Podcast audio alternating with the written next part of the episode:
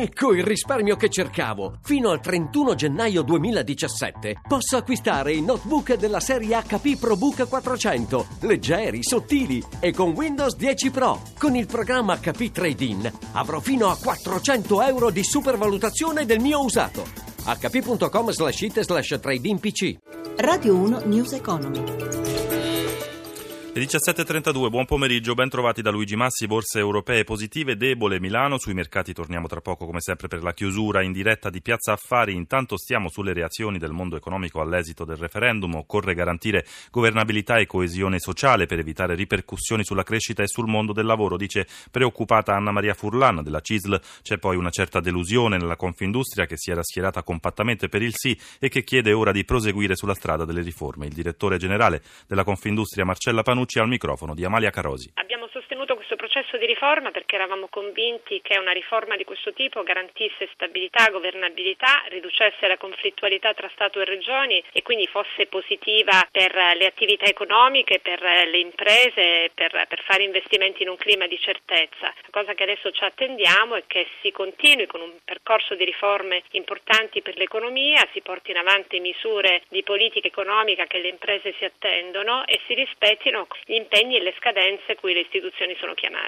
Con il periodo che si apre di incertezza politica, quali sono i rischi per l'economia italiana e quindi anche per le imprese? L'Italia è un paese solido, probabilmente i rischi li abbiamo già scontati nell'aumento dello spread che c'è stato precedentemente al referendum, quindi io credo che se il governo che sarà incaricato di guidare l'Italia nei prossimi mesi continuerà con le politiche economiche che erano state avviate, continuerà a portare avanti un processo di riforme che sono importanti, l'Italia non correrà rischi. Si era avviata una stagione di collaborazione tra governo e parti sociali. Che succederà adesso? Penso che, che il governo che si insedierà eh, sicuramente continuerà su questa strada perché in realtà questa collaborazione stava producendo dei frutti importanti.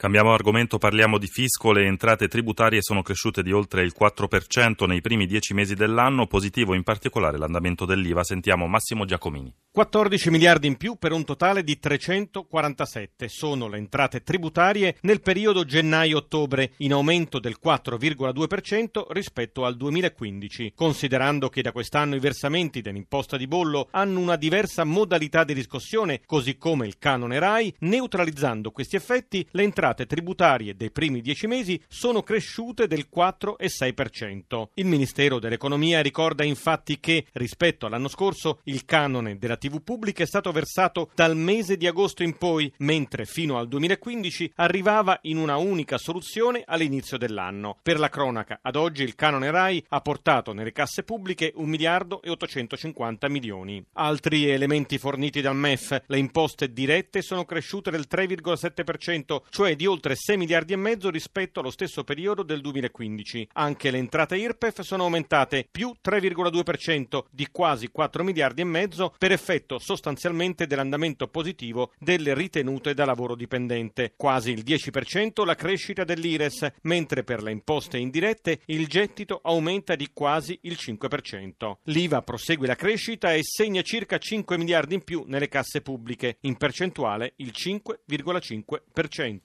E ci avviciniamo così alle 17.36, dunque chiusura delle borse europee. Michela Coricelli dalla redazione di Milano, a te.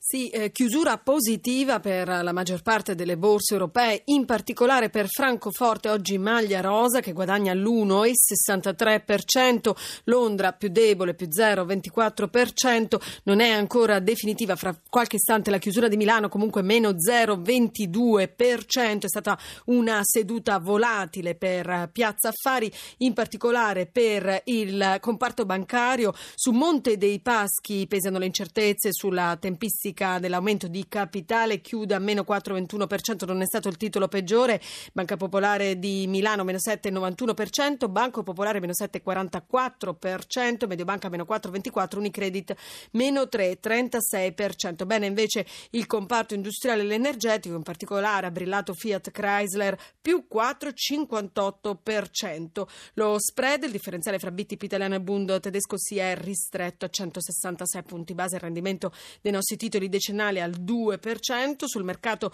monetario dopo aver toccato i minimi negli ultimi 20 mesi l'euro a 1,05 la notte scorsa, oggi la moneta unica è risalita leggermente, si scambia un dollaro 0,720, eh, abbiamo il dato definitivo, il Fuzzi Mib quindi cede soltanto lo 0,21%. Infine, a dimostrazione della stabilità dei mercati indifferenti fondamentalmente alla crisi politica, nessuno scossone neppure sul prezzo del, rifu- del bene rifugio per eccellenza l'oro, ormai vicino ai minimi da febbraio. Linea allo studio.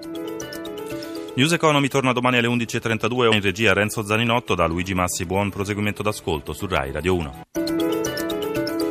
Radio 1 News Economy.